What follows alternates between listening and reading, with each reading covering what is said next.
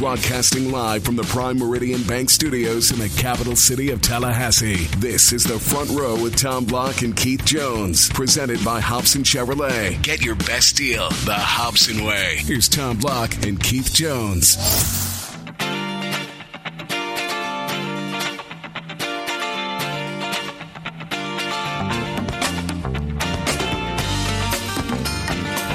Happy Wednesday. Welcome to the front row. Tom and Keith are here. Never fear. KJ, good to see you again. Good to be here. I've been seeing more and more of you because basketball season is underway. So we have spent some time together. Plying our trade. Plying our trade. We will talk Florida State basketball today. Granted, the opposition has not been overwhelming, but that was a mid major last night that they made look pretty silly. Well, a mid major that made the tournament. Uh, you got Winthrop coming up on Friday, which has uh, competed, I believe, in their championship game for like the four or five years in a row, past four or five years. Uh, and they're automatic qualifying into the tournament when they do win that. And then uh, you got Detroit on Sunday. Got, by my count, four games in eight days, and then you travel up to New York for back-to-back games on Thursday and Friday of Thanksgiving. So, uh, and come back on a Sunday game after the Florida football. That's, that's there's some games coming up. There are some games coming up. So we'll talk FSU basketball. By the way, Jonathan Isaac, he's only two games in. Most impressive statistic, in my opinion, and I don't, I didn't total them up. He led the team in scoring last night He's played 35, 38 minutes, something like that. One turnover. How many times you get a guy that's 6'10 that comes in in his first two games and he's only turning the ball over once? His story, and, and I haven't had him tell me about it, and I haven't talked to his coach, so I've only anecdotally, you and I have discussed this a little bit, but uh, as like a junior in high school, he's a six three, which in high school is a little tall to be a guard or a point guard. I'm, right. not, I'm not sure if he was the one or the two, but he's playing guard at six foot three and then over that winter and next summer he grows seven inches, and now he's six foot ten. But he still dribbles the basketball. I mean, they they will let him and ask him to bring the ball up without an outlet pass when he secures the defensive rebound. That's how much confidence they have in him. And you're exactly right. He handles the ball with a with an affinity that uh, you know a five ten guy would normally be associated with. Um, and then he steps back and shoots that three ball. He'll get in there and bang it up. And the other thing about him, Tommy, is he's slight. He's not he's not a big guy. He's not an Ojo. Uh, he'll he'll put on some weight when he gets in there with Bradley in the weight room. He's not thin, kind of frail though. Yeah, he could it, use some that, weight, but he yeah. could. But my point is, he doesn't get moved and knocked around like uh, Koumadje did, and even to, to, the degree that Boris did. Um, I mean, he holds his ground. He knows how to, you know, get that base down, get get into his stance. Uh, maybe you can say he's got a little bit stronger trunk, not his nose. And um, thanks for clarifying. Yeah, and just the ability to hold his ground as a youngster also is pretty impressive. I would just suggest. I mean, we're two games in, and they haven't played ACC caliber competition, but uh, in basketball, you tend not to miss on on recruiting. If they if they tell you the kid can play in the sport of basketball, generally he can play, and it's pretty apparent that Jonathan Isaac can play. I think what Leonard said was, uh, yeah, he's efficient. We'll take what do you have? Twenty points on eight shots.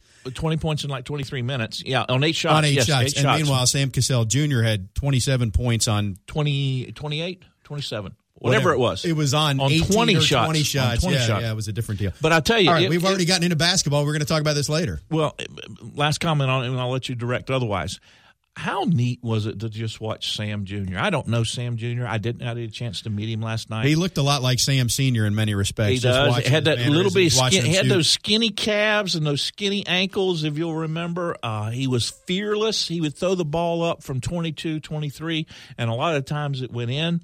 Uh, I know that uh, as an old timer, I mean, I, I, watched his daddy play, and obviously I watched uh, XRM's dad play, and, and, and others that have come through the legacy players. I guess technically we're not supposed to call Junior Cassell Jr. a legacy player because he's not playing for Florida State, but just to see them back out on the court that their fathers played on uh, I'm sorry, I reminisced a little bit. I thought it You're was getting great. old and sentimental. That's I even happening. asked, uh, and I think it probably offended Leonard a little bit because I, during the post game, I, I, talked about Junior, asked Leonard about Junior. Here we are talking about the opposing player on his post game show, uh, but it was just kind of neat. I mean, you look up there and see his his number one and him put in a three, and then you glance up to the rafters and his dad's number ten is hanging. I'm sorry. I just I find that very fascinating, very interesting, very entertaining. Can we move on now? Yes, please. Let's complain about the college football playoff committee because we haven't had to do this in a couple of years. I, but I got nothing to complain about right now. I think Well, they did exactly point. what they're supposed to this week. No, but what's what's interesting? I got home from the basketball game last night, and I look at Twitter, and it's like four hours of people trying to defend the indefensible. I mean, everybody's making the case for their team. It just it still bothers me that we put twelve people in a room and decide this. We, we just need to get past it. You win your conference. You want 12 servers and 12 computers in a room? What do you want?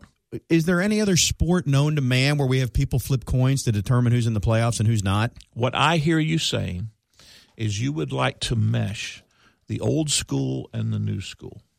The old school is that you reward winning your conference championship regardless of what your record is. If you win your conference championship, Correct. you get into the playoff. Correct. And if we go to eight teams, we can therefore have the five automatic qualifiers from the five conferences that right now, the way it's consisted, make up this thing called the FCS or FBS or Odo Remi, whatever we call it. And then have the committee or the computers or a combination of both vote on the three quote unquote at large bids that would get extended if or when we go to eight teams in the playoff. Have I articulated that a little you bit? You took about four minutes longer than I would have to get there, but yes, you have. well, I've been known to do that. and uh, then we could have the committee and people could still argue about it but uh, you would at least know that you had a path if you your louisville would still be in a mess right now because they're not lined to win the conference and they can complain and make their case or whatever but one thing that has not changed from the bcs era and the poll era and everything else it's a pretty simple formula if you win all your games you're, you're going to be playing for the title at the end alabama's not complaining right now about where they are in the cfp No, they're not. How about this for a change? How many times You didn't we- offer whether you want that model or you just prefer to have old guys sitting around in a have you room. not sat beside me for several years now? well, I'd like you to articulate your case. I want 18. That's the way the I want an works. eight. I want an 18 playoff, five automatic qualifiers, three at, at large. Next. Well, see, you just made the case in, in 12 seconds instead of two minutes like you did previously. Oh, I'm ambidextrous. Well, let's let's so let's advance this a little bit. Yeah, that's and amphibious. Okay, one more. I have one. No, I can't swim. One more comment. How many times have we seen a potential Heisman Trophy candidate whose candidacy has fallen by the wayside despite numbers because the team lost games? This year, we've got a team in Louisville, although they've only lost one game and it's only been to Clemson. I would suggest to you that those that are continuing to want Louisville to be considered are doing it because of Lamar Thomas's numbers. It's Lamar Jackson, and one of these days, I keep calling him you, Thomas. you've called him Lamar Thomas for the last two years. Lamar Jackson. Jackson. Lamar Jackson, Thomas Jackson. is still fighting or saying things about the FIU Lamar fight with Jackson. Miami right but now.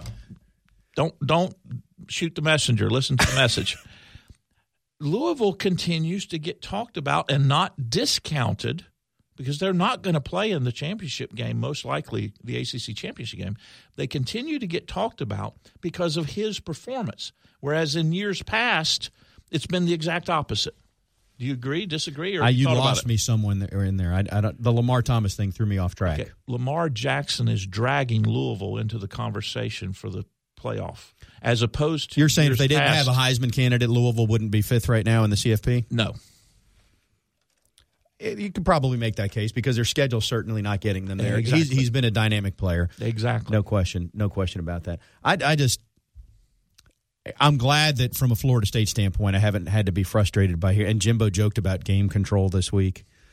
Uh, you know, the committee just sort of brings out these different things and it, it changes. But it, it- we, I think we will, and Jimbo referenced this on Monday too. We're going to get to an expanded playoff here. Now, it may take, if memory serves, we're in a 12 year TV cycle right now and a 12 year agreement with the bowl. That got nothing to do with nothing. They can change that overnight. They can, they can, but they won't change it until everybody has had an equal share. In other words, right now we go in this rotation where there's two bowls that get it. disagree. They can they can factor it. Oh, they- the one they thing can, keep- but the they one won't. thing They can, but they won't. The one thing keeping the biggest the biggest thing keeping this from happening is the Rose Bowl's continued obstinance that they're the Rose Bowl and the granddaddy of them all. You know, you, that doesn't get talked about a lot, but behind the scenes, the Rose Bowl is a problem. You, you got to Well, drag them into the Well, they've got the Rose Bowl in the mix. The problem there, that's why we had playoff games on New Year's Eve because they won't give up their window. But that's not why we don't have a 16 playoff right now. Six team, Six or eight team. There's different models. six won't even work. That's a dumb idea. No, there's Got to lo- be eight. Now, there's lots of people that have proposed six. Four. I, I'm Eight. I'm fine eight. with six or only eight. because- Only eight. Only eight. And then you take the lower tiered bowls, you play those either day after Christmas or the weekend after Christmas, and you just fold them right in. It's very simple, not hard. And they can change that would 12 be year contract anytime they want to. I'm just suggesting, Mr. Narrow Mind, that there is a chance to have six teams and make it work Won't as work. well. It- six teams will be worse than four teams. It might be, and then we'd get to eight teams, and ultimately we'll get to 16. No, 16 will never work. You'll never have 16. So you just want to go to eight and take your ball and go home. yes. Well, I'd be okay with that. There you go. But I, I'm just suggesting back to the point I was making is that each set of bowls that's hosting the playoffs is going to get an equal turn to host it. So they might be able to change it after six years when everybody has had their turn. More than likely, it'll change when the TV contract is up. And they could rip up the TV contract, certainly. The ACC just extended its TV deal in the middle of a run. What would you like to talk about If, now? if if we had a TV camera on me, you would see me being an opposite of a bobblehead. The bobblehead goes up and down like yes, my head's going back and but forth. But people like, don't no. need the TV to understand. I- They my can- head they is can fixing to envision what spin you look around. like right now, KJ. My They've got head it- is fixing to spin around. It's going to be like Poltergeist and what was the name of that horror show where the, the girl's head turned around? I, I don't know. Is this, is this a, movie, nin- a 1964 What was it? reference? Oh, jeez. The Exorcist. Thank you. You can talk, Tom. You don't have to turn the microphone off. The other Tom. The other Good time. I understand. I understand. one. The I'm Exorcist. gonna my out- head's fixing to do a 360. I, I feel like I'm doing a disservice to Madison Social by pointing out right at this After this time, point? after this segment, that they Well, are what a a great what program. a great restaurant Centrale is. We did go to Centrale Woo. last week. Had uh, way more to eat for lunch than I needed to, but we actually can point out that it was it was very good, very enjoyable. Awesome. Madison Social, by the way, we're probably going to get in trouble for this uh, because they. I don't think they can technically have a promotion and mention his name, but Florida State plays at three thirty on Saturday against Syracuse, and when number four breaks the all-time rushing record, they're going to have a champagne toast. So you can do the math on that, and that's going on this weekend. Speaking number of which, four- speaking of which, let's do this. McFadden is running the ball. The now? one on offense. The one on offense. If the number four on defense breaks the all time rushing record this weekend, it will be an impressive show against Syracuse. I'm going to say, let's see, we'll go. We'll go two and a half carries. Are you going over and under for how? Is it going to take more or less for Dalvin to get to Against 19 Syracuse? yards against Syracuse? I'm going under. You're going under. So the first or second carry of the game this week, he's going to break the record. All right. I was just checking. And think about this. You mentioned this to me, educating me. Syracuse two years ago is basically where Dalvin, quote unquote, ran onto the scene uh, and got his first significant playing time. And of course, Jimbo in his Monday press conference talked about the litany of backs that have come out of Syracuse that are just household and Hall of Fame names. How neat in that regard that Dalvin may set the FSU record uh, at Syracuse, and depending on how many yards he gets, he actually go over four thousand in the. Although they didn't play in it, but in the house that the running backs built for Syracuse. Yeah, the name Jim Brown comes to mind. I always remember Larry Csonka, and and, uh, and and it's just crazy. And to further the "I'm older than dirt." In fact, when I was a young man, the Dead Sea was only sick. I played in Syracuse. I played in Syracuse before they even had the dome. I played in old Archbold Stadium. How about that? Which leads to one of the great things we bring up every time FSU plays in the Carrier Dome. The Thriller. No, it's named for an air conditioning company, and there's no air conditioning in the Carrier Dome. This is true. And you, have, you remember the double doors? The dadgum ceiling is head, held up by air pressure. You have to go through double doors. You Right. go in the outer doors, you Well, get in the it was the same vestibule. at the O-Dome in blah, blah, blah. Well, they, right. they changed it. They fixed it. I said was. In fact, that's second Past renovation. tense. Second renovation is now Man, done you are you are in a rough frame of mind today. We're going to try to continue this show uh, after this segment. Mercifully, for your sake, we're done with uh, at least ten or twelve minutes of it right now. We'll come back and do more damage on the front row right after this.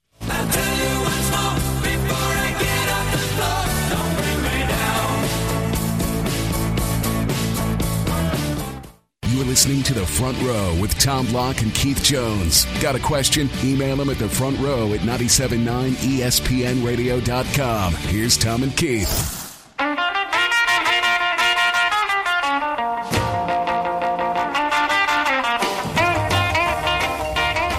On the front row. We'll continue our conversation about Florida State basketball. Tom and Keith with you, and we'll go to the Earl Bacon Agency hotline, the Earl Bacon Agency, ensuring your future together. And we say hello to Xavier Rathan-Mayes, Florida State's men's team, out to a two and zero start so far this year. X, how you doing? I'm good. How are you? Good. So two and zero thus far. That's not a surprise that the record is where it is. What have you been pleased with and displeased with thus far in terms of the team's play through two games?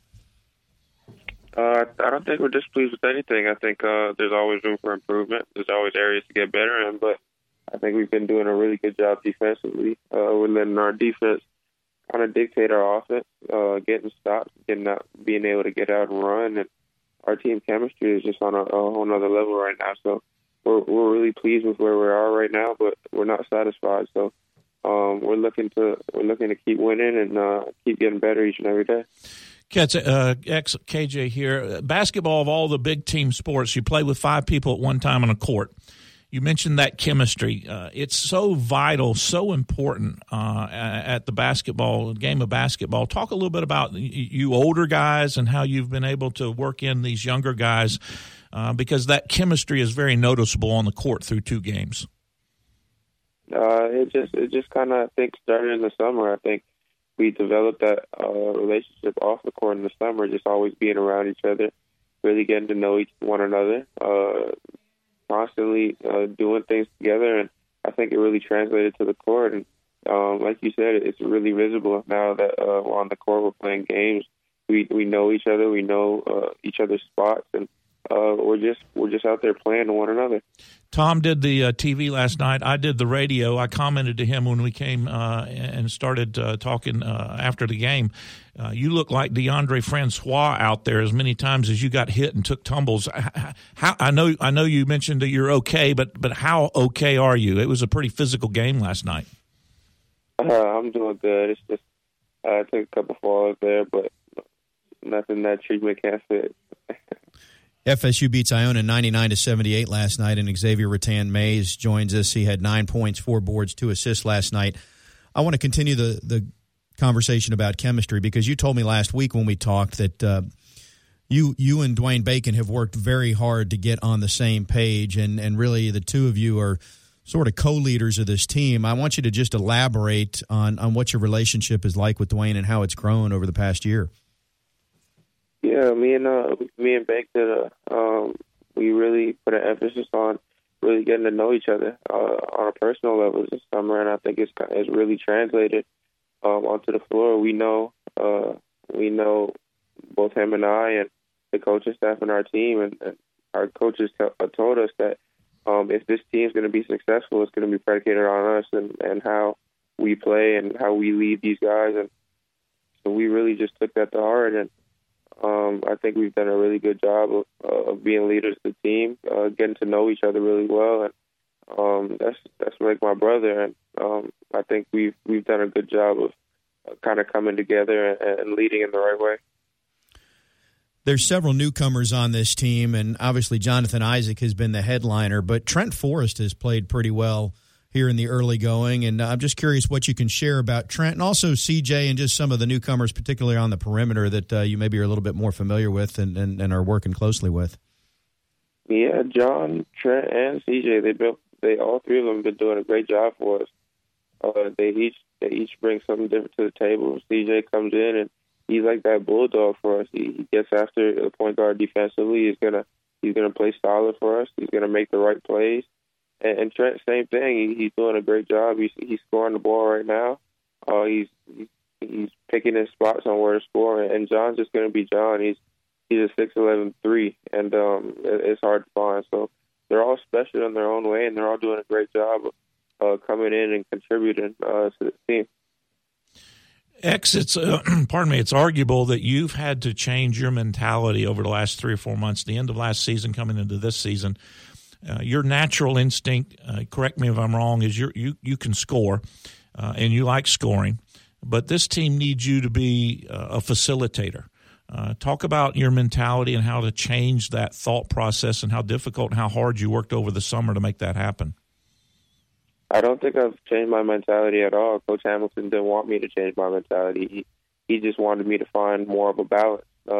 knowing when to get guys involved and then knowing when to score. Coach Ham has implemented a new system this summer where he's giving me the freedom to be more aggressive. Uh, but in these last two games, um, there's scouting reports that kind of key in on me and Bake. There's there's, there's there's different things that go along with the game with pressing teams. Or um, as a point guard, I got to be able to get the ball up the floor and uh, get quick baskets for for other for other guys. And um, I don't think I really had to change my mindset. It's just knowing when to when to be aggressive and then when to get guys involved. So, um, like I said, I haven't had to change much. Coach Ham's done a great job of putting me in position to be successful, and I'm just going to keep riding with that.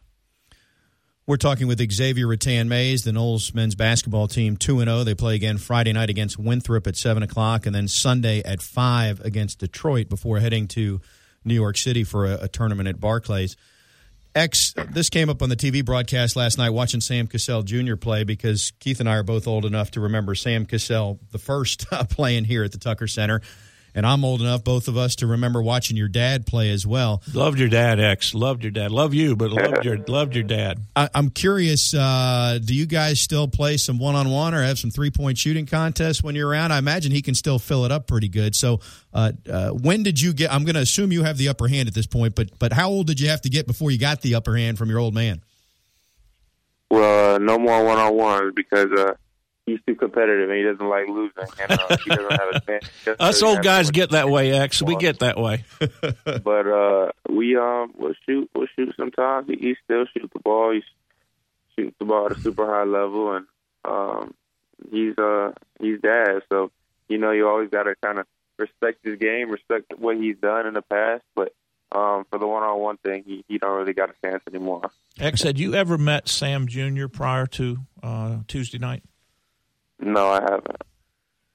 He he uh, sort he reminded us of Sam Senior. Certainly the way he filled it up. Let me ask you for you uh, personally, what what things and we've talked about, uh, or you just elaborated on uh, sort of your mindset and what Coach Ham wants you to do this year. But in terms of specific things, like when you go to practice today or this week, what are you focused on? Where are you trying to get better individually?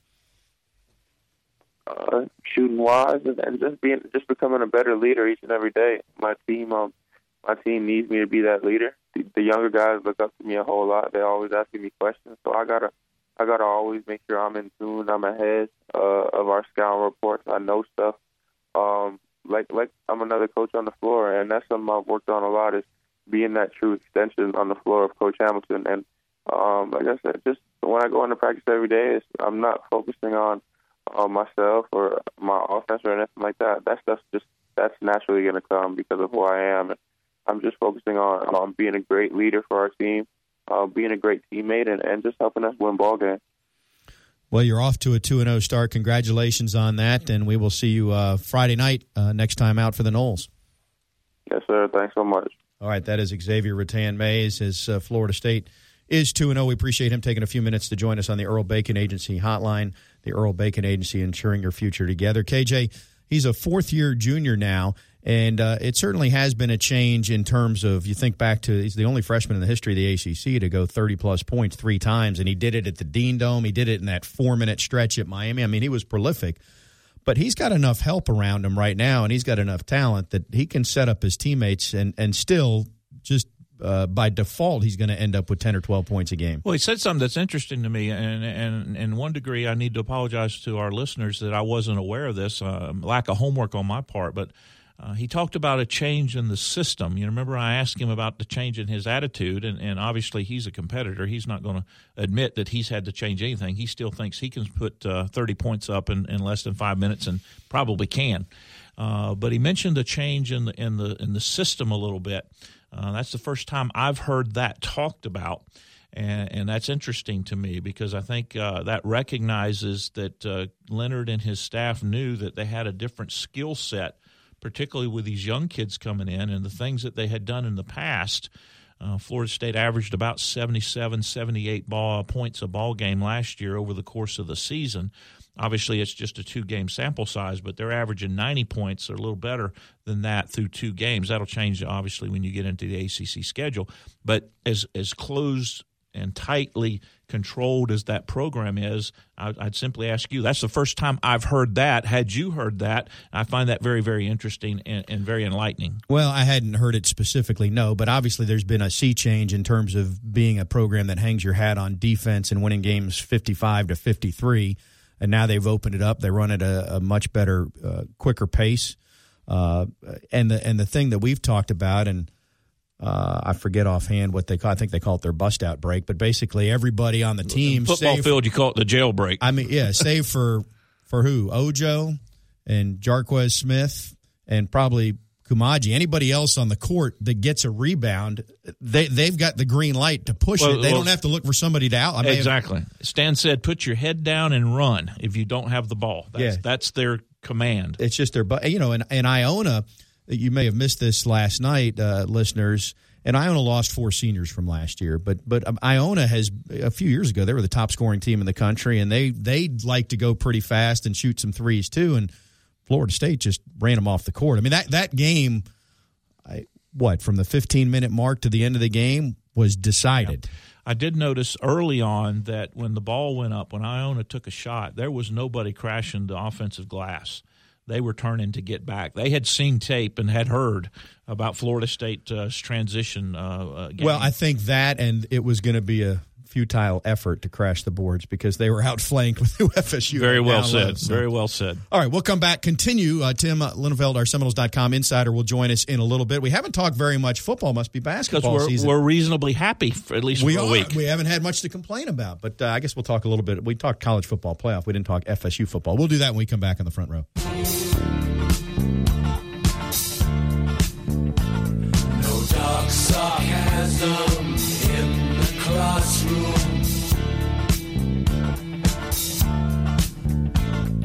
Broadcasting live from the Prime Meridian Bank Studios in the capital city of Tallahassee. This is the front row with Tom Block and Keith Jones, presented by Hobson Chevrolet. Get your best deal the Hobson way. Here's Tom Block and Keith Jones.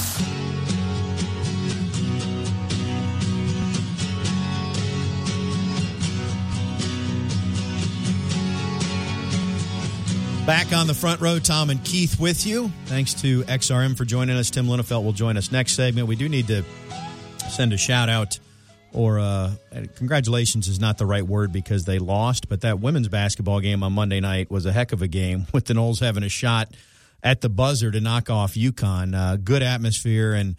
Again, congratulations isn't the right word because I know Sue doesn't want moral victories, but uh, perhaps a good sign for the Noles there. Think about uh, what it had uh, been like if uh, Romero had been able to play. And then, secondly, uh, just reminiscing that uh, UConn had won 75, 76 in a row, whatever it was, four, count them, four consecutive national championships, and had in every one of those victories been victorious by double digits. So this is the first time in 70 plus games that they were really pushed, and uh, and Coach Sue was doing it uh, without without her starting point guard. And if you go back further, I think it was like 140 out of 141 games that have all been victories by double digits. So Florida State loses by a deuce. When the shot went up, I thought it was in. It looked good. I happened to have the right angle that I was lined up. I said, well, that's not left or right, but it was just just a little bit off. But uh, anyway, so the women are one and one, but uh, that was good atmosphere. And uh, Sue's in her 20th year. You know, we talked to her last week, and she's done a great job. And we wish that program continued success as uh, they get into the the heart of the season and start going. Let's talk a little bit football here, Keith. We haven't done so since uh, after the Boston College game with uh, the Wake Up Noles primetime Noles show, where we you know, there wasn't a lot to find fault with last week, really. And I knew it at the time. What people would find fault with is that BC is not a very good football team. So how how do we gauge how much improvement Florida State has made versus the caliber of opponent they're playing? Well, I think you go big picture, and that being it was a game that Florida State was heavily favored, and for the first time since what 2012, because I don't, I mean 20, 2013. 2013 is a carve out, but 2012 when you had a team that wasn't number one in the country, wasn't everything, finally playing someone that they're heavy favorites over and and take care of business. I mean, the point is, it's been a while, and uh, you should have beaten uh, BC, which you did. You beat them the way you were supposed to, which is good. So there just wasn't a lot other than nitpicking things to to fret about. That's what Florida State was supposed to do. They went out and did it. It's been a while since we've said that. being who we are, we're going to nitpick anyway. Although we're not actually at the top of the list of the nitpickers. I think we're pretty pretty good. We're but probably middle of the road. the right tackle position was a sieve. Now, how does that get fixed? Rick Leonard's going to get a chance this week. I, I don't know. As bad as it was, I don't know. Obviously, the textbook answer is you put a tight end over there or you put a, a back on that side to help chip. Uh, I think two things need to be recognized. Number one, it was not a very good game uh, by whoever was there at whatever time. And then, secondly, um, BC's got some players. They're they're maybe not first round draft picks, although that particular defensive end may have challenged for it. Uh, so it was a combination of some things, but it still shouldn't happen. And I think that's what is most uh, annoying and, and, and disconcerting to Florida State fans. I had to go to the, the half empty side first, right? Because there was a lot on the half full side uh, with the well, glass. that that glass is a big glass, and, And it's totally half empty. It's Yeah. completely empty. Yeah, that was a big glass. Yeah, I hear you. Uh, BC does not give up much on the ground, and so Dalvin got 100 yards rushing with a quarter to go. Now, Jimbo was creative in how he did that. I mean, he came out and threw, threw, threw, threw, threw, reverse, reverse, reverse, throw, throw, throw. You know, they mixed it in, but uh, Dalvin had a couple of 20 yard runs in there. He was going to get the record last week, and Jimbo, after Deondre got dinged, basically thought better of it and said, uh, maybe I should sit Dalvin down at this point. Well, let's remember too. One of the things that is Jimbo's strengths is he will look at the defense and take what was given. Well, they were putting eight and nine in the box. They were not going to let Dalvin Cook run the football. So it was a natural progression, thought process wise, that you go over the top, you run some reverses, you get them wide. Um, you know, BC was just not. They were simply not going to let that ground game be the reason they lost the the, the ball game. Uh, the air attack obviously ended up being their downfall as well. But uh, sometimes you just can't do certain things if the defense is stacked in that direction, and that was the case with BC by what I saw. So this week, Florida State gets Syracuse. Syracuse may or may not have their starting quarterback, which will make a big difference because he's a pretty good quarterback, like about every other team FSU has played this year, save for Boston College. Uh, they've, they've faced pretty good quarterbacks, and we'll see with Eric Dungey. Um, general thoughts about what you expect to see from FSU and Syracuse in terms of effort and and just uh, Well, I think the effort issue has been corrected. I think the kids now understand that the effort, pardon me, begins in on on, on in, in, instead January. Jeez, on Mondays. Monday every week, you reset the tone about what the game is going to be on Saturday, and how you practice during that week dictates how you play on Saturday. I think that's been majorly corrected. Defensively, I think what's going to challenge Florida State is, as many of our listeners may know, is Syracuse runs that up tempo offense. They're going to try to run 90 or 100 plays in any given ball game. So you got to go back to the age old things. Got to get the call quick. Got to get lined up. Got to know what you're doing. Got to make your checks. Got to play. That'll challenge this Florida State defense because that's not been the case as uh, to such a degree over the last three or four ball games. Uh, so I'll be looking to see that. Secondly, uh, this Syracuse defense. I mean, they're they're a Tampa two defense. They're going to play a lot of zone. They're going to back up. They're going to make you throw the ball underneath. How how Francois' decision making goes is going to be how this offense goes in the passing attack. I don't think I don't think like BC, Syracuse is going to stack the box to try to stop Dalvin uh, because they they kind of play you know loose and everything in front. It may be a heyday for the rain, a running game this week as as opposed to last week. And uh, you and I were talking before uh, we began today. You'd love to see Dalvin break Warwick Dunn's record in Doak. That that would be the perfect setting. But I think there's also something real interesting and neat about the fact that he most likely will break it in Syracuse, which is you know the home of the running back in the college football game. and because of uh, the reasons you just cited, most notably the up tempo thing, Florida State's going to get a lot of at bats. So it figures to be a, a chance to, you know, this is not a this is the opposite of Georgia Tech where you get limited possessions. You're going to get more possessions in this game, so there will be a lot of at bats here. You know, Dalvin, I want to say he's ninth or tenth all time in in ACC rushing right now, but he could if he rushes for his average, he's going to pass six or seven guys. He's Yeah, they're go to- bunched- I they're think he's going to go to fourth all time. Yeah. He's going to pass Warwick. He's going to pass the 4,000 yard mark uh, because he's 50 or 60 yards or whatever it is from that. Uh, and then there's five more guys he's going to pass if he ends up with 4,100 yards. Now, getting to the all time record is going to take some lifting. He's going to need a 250 yard game times two, probably, uh, out of what he's got left to get there. but he is he's going to move up rapidly uh, this week. The the big story. There's been more focus on this, and this sort of died down since Les Miles was let go. Uh, we talked about it then, then we tabled it, knowing full well that it would come back up the last two weeks of the regular season, and so here we are again. And uh, the reports out of New Orleans is that LSU has contacted Jimbo's agent, and he's listening, which is his job, as you pointed out. Bottom line, I feel like we've had this conversation a hundred times. I've probably had it with myself a thousand times. what do you think? I I do not see what the uh, advantage to Jimbo is five ten years down the road about going to LSU versus staying at FSU. Uh, LSU, uh, you know, is a place that apparently I've never talked to Jimbo about this, but apparently a place that he enjoyed living. Um, he he he he's an outdoor doorsman, a sportsman. There's all types of activities like that out there. Uh, by all accounts, he still is at least reasonably connected with the upper echelon of the LSU boosters uh, because of his time there. Uh, but I go back to the things that we've harped upon that I just think are, you know, we talk about, he talks about the clutter. Well, in this case, the clutter associated with a move to LSU is very significant. Uh, number one, there wasn't a, you know, he's close to some of the upper echelon boosters, we're led to believe, but there wasn't this overwhelming hue and cry of, of despondency and, oh, or what are we going to do when he left that I recall. And then, secondly, the issue with the boys. You hate to bring them into the to the equation, but uh, Jimbo is not going to coach somewhere where his sons are not living. In my opinion, he, he's a lot of things, many good, a few bad, but the one thing he is is a father, and he takes that responsibility as he should, and admirably so, very serious.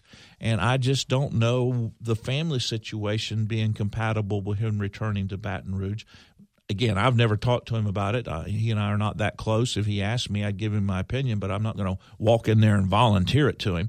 uh, I just don't see it uh, being a better situation in LSU than what he has at FSU five, ten years down the road. And I do think we've not talked about this, but I do think that Jimbo is one of these coaches that he's not going to coach well into his 60s.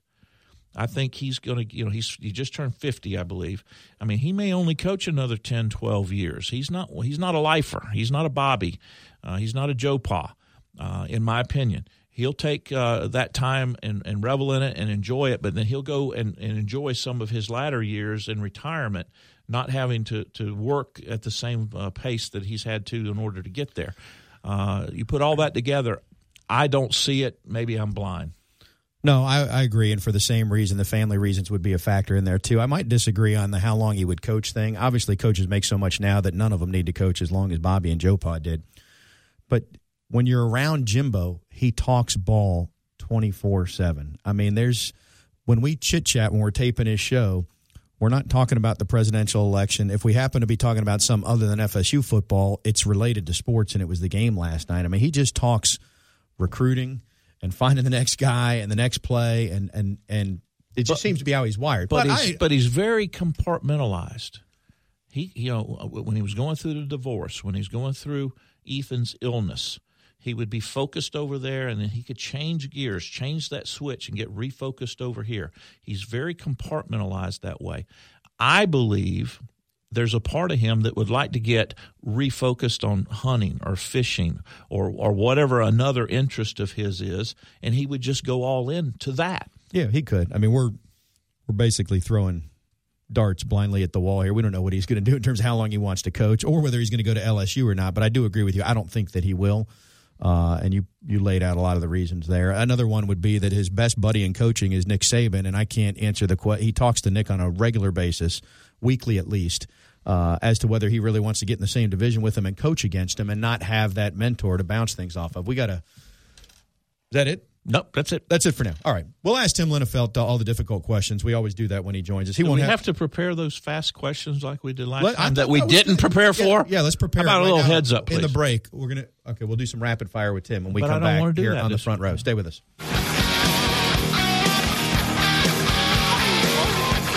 You're listening to the front row with Tom Block and Keith Jones, only on 97.9 ESPN Radio. Here's Tom and Keith.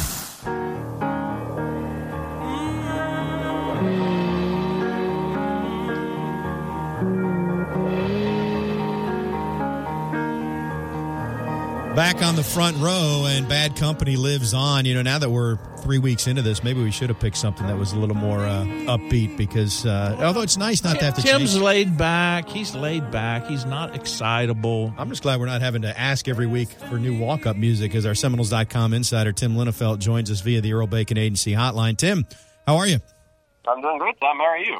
Doing well. It's been uh, pretty good week for Florida State. Football team played well. Soccer team won. Men's and women's basketball off to a good start. That women's game the other night was tremendous. I know they lost, but that was a heck of an effort against uh, UConn. The men's team was one point away from having seven guys in double figures last night. I mean, there's there's a lot going on on Seminoles.com right now. There is, and, and all of it's you know pretty good. So uh, it's definitely exciting time. Like you mentioned, football yeah, kind of you sort of see the the light at the end of the tunnel is the proper term. But things are getting pretty close to the end of the regular season there, and basketball getting going. And like you said, the men's basketball team I think has looked about as good as you could ask it to over its first two games, and the women's team uh, looked about as good as you can in a, in a two point loss, so pretty close to a program defining win. Uh, and instead, has got what I think is a really encouraging sign for the rest of the season, knowing that you can hang with the number one team in the country, really more than hang with the number one team in the country, all while your best player is is sidelined by an injury. So, uh, lo- lots of good things are on campus right now. Hey, Tim, bear with me for just a second here. We don't want to mention cell phone carriers. And if this is a university issued phone, we don't want to disclose that. But Keith and I, and even Tom, we're, we're just going to chip in and get a new phone for you for Christmas, I think, because this is what it sounds like this, and then it sounds like this, and then it goes like this, and then it's like. Yeah, so I mean, weird. I, I, you, you know, what I'm- it is, and it happens every week. And I've noticed there is a parallel, but your phone needs the same amount of time to warm up that the Florida State offense does on Saturdays. I mean, there's Maybe that's it. by the time we get to the it. middle of the interview, the phone is crisp. I don't know if it's you. The phone. I mean, am I wrong here? I'm going to go with operator error, and that's really hard to do on cell phones today. All right, and I'm the one who's had the cell phone issues here of late. I don't know, Uh, I, you guys sound great. Well, well, thank you, thank Appreciate you. it. Appreciate you're the first So- one that's told told us that this season. Uh, we So both we both have a face made for radio. Yeah, we do. We sound good. Yeah, yeah. The uh, so is there any news from the? I feel like uh, because Florida State played so well against BC, we haven't been nitpicking as much. Maybe it's uh, that. Maybe it's lack of interest in the Syracuse game. Maybe it's just that the Jimbo to LSU stuff is starting to dominate. But I don't feel like there's been a ton coming out of camp. Is there? Uh, as we're in the middle of the week, is there anything we need to know about what's going on at football practice right now? Not really. Uh, you know, the only thing that I think would make uh, a little bit of headlines on if you saw is that they're going to sound like they're going to go with Rick Leonard again at uh, at right tackle. So I think that has at least some some degree to do with with Brock Ruble still dealing with a, uh, a groin injury, but I think part of it might just you know trying to get somebody else in there and see if, if they can have any more success. See if, if Rick's maybe put some more things together over the last few months. So uh, that's that's probably the big thing. Other than that, no, not a ton. Well, what defensive end for Syracuse do we want to make an All American of on Saturday? well, to be fair, the kid from Boston College was already probably an All-American, so uh, so I don't know that that'll that that'll work out. But, yeah, one thing I thought was interesting is they they do have uh, Syracuse has really good receivers. Uh, there's uh, two two schools uh, that that have multiple players in the top ten for receptions uh, in the ACC. Clemson has two, and Syracuse has three. So something to keep in mind. Which means that uh, you're suggesting that Florida State's secondary, for that reason and the up tempo nature of needing to get lined up and play assignment football, might challenge uh, FSU. Well, I think so, but then you know what? The other side of that is it just sounds like Syracuse's quarterback isn't going to play. So uh, you know, it's a little bit, a little bit of give and take. I think it was you, and I had forgotten this. Was it you that uh, refreshed our memory that Rashad Greene broke the all-time receiving record at Syracuse two years ago? It was me. It was me. In fact, I uh, I looked that up just the other day because I couldn't remember if it was the receptions or yardage record. It was actually receptions. He broke the the, uh, the record for for career receptions at Florida State uh, at Syracuse two years ago. So he broke that record, and Dalvin's going to break the all-time rushing record in the. In Well, let's hope. in the, you don't think he's going to get 19 yards? Oh, I think he will. but if I, I think if he doesn't, it's because something bad happened. Well, I, yeah, I would I would concur. It's also like he got left at the hotel? could be. That could be. I was thinking more. You know, he, he rolled an ankle on yard 18 or something. We don't need that either. But uh, just saying, I don't. I don't want to assume anything. That's all. But yes, I, I, if everything goes normally, he will break that record pretty easily. If he rolls an ankle, we're going to put Patrick in, in the backfield, and he and Freddie are going to. The ball will go to Dalvin, and they'll pick him up, and then they'll Just move him him up, yeah. forward for two yards to get the record. I think that's fair. I think that's fair. It's also the building where Terrell Buckley had the famous fake uh, fair catch that earned him the moniker the Fooler from Pascagoula years and years ago. So there's a lot of history in this building, and, and most notable, Tim, is that as old as it is, it's it wasn't around when when my partner here, Keith Jones, played football at Syracuse. They didn't have the dome yet then. Where are they playing then? Archbold Stadium. No kidding. I was going Huh. to guess the Coliseum. It was Archbold Stadium. No, that's where they had the Lions and Let's talk basketball, Tim. Men's team two and zero. That's not surprising. What uh, have you been most impressed with thus far? Uh, a few different things. Uh, probably most most importantly, I think, is the depth. And and I know it's not a very exciting answer, but I mean, they just have so many combinations of guys and so many different players who can do different things that uh, I, I think that's going to serve them so so very well. And that if you know it's not working for for one player, or if it's one combination, you know the their big lineup isn't working as well, they can they can switch it around. Whereas you know last year their their rotation didn't go more than eight or nine players at any given time. So you, you saw last night against Iona that Phil Cofer brings to the lineup, what Jarquez Smith brings to the lineup. Leonard Hamilton said after the game that he thought Phil and Jarquez were the MVPs of the game. I don't know that he would have ever said that at any point last year, especially not with Phil Cofer since Phil didn't play for so much of the season. So uh, that to me is probably the biggest thing. And then also it's hard not to be really impressed by Jonathan Isaac. I mean, he is just he's something else. And to see the you know that kind of player play at Florida State, I don't know that they've ever had a guy like this. And you know, it's one thing to say you know he's a, a high school All American, five star recruit, all that, and you, and you think to yourself, uh, you know, the, he's the kind of guy that Duke or Carolina they sign four or five of him every year. But I don't know if they sign four or five like this. From a physical standpoint, he's uh, he's as, as quick as I've ever seen for a guy his size. He's he's surprisingly strong. If you look at it, he, he's really kind of skinny. He's so tall, but he can really go up and get the ball. Uh, we saw him at one point take, I think, about two strides from the three point line to the basket and finish at the rim. Uh, he's going to be a problem matchup wise. I, I don't know that there's very many big men that can hang with him uh, from a speed standpoint, and I don't know that there's uh, very many other forwards or guards that can hang with him from a physicality standpoint. So, uh, a really impressive player, and, and only two games into his career. I think that uh, you know, he, he's got a really bright future ahead of him this year. Tim, it was such a hit last week. Our inbox was full, as a matter of fact, with requests to do another round of rapid fire. So, are are you ready? I'm ready. Let's do it. We're going to start with basketball. They've got two games. They've got Winthrop and Detroit Friday and Sunday. So, the number of times after scoring 99 last night that FSU hits the century mark, the over under is a half. Over under. Under. Number of carries for Dalvin to set the record this weekend. Over under is two and a half. I've already had this conversation with uh, with my buddy Lane Hurt. Uh, I say three, so over. Number of possessions for the FSU offense on Saturday. The over under is 50, uh, football. We're talking here 15 and a half. Under. Uh, you know, over, over. Sorry. Okay. Number of interceptions by McFadden. We're setting the bar at a half. Over. Nooney Murray punt return for a touchdown, a half. Under. Missed calls by the ACC officials, three and a half. Abstain. Number of timeouts called by Jimbo because a receiver lined up wrong, a half. Over. Number of times the injury tent goes up for Deondre Francois. I'm setting that at one and a half. Oh gosh. Uh, under. Under. All right, that's that's all we got. I do want to point out that Keith Jones had great input on this as we actually spent some time to research. We thought about it for we a little thought bit. about it ahead of time. That was good. What we haven't done is is mark your scores and follow up the next week. So we need to do that. We Well, uh, they're still there. Yeah, you get like a spreadsheet or something. yeah, we need to get a spreadsheet and we could bet like a ham sandwich or something and a diet. We're not going to on this. compare that to mine and your scores on predicting on the pregame football show, are we? No, I don't know. I, I think we could do that. no, no. Though uh, we did get one upset right. I had Georgia last week. I picked had Georgia, Georgia also. over I Auburn. I, picked got that Georgia. one. All right, Tim, we're done. We will uh, see you. You'll be in Syracuse, right? You're at every game. Oh, yeah. We'll, we'll see Oh, you yeah. this weekend. All right, Sounds excellent. guys. Safe travels. We'll catch up with you soon. That's our Seminoles.com insider, Tim Linafelt. We are just about out of time. Uh, if there's anything else from an over under standpoint we need to address, we'll do so after we. Uh, How much money do I have to give for Tim's phone? Yeah, over under 199 is what I'm going to say there. We'll take a break, come back. I was driving. Trees went by. Me and Dell were singing. Listening to The Front Row with Tom Block and Keith Jones. Got a question? Email them at the front row at 979ESPNradio.com. Here's Tom and Keith.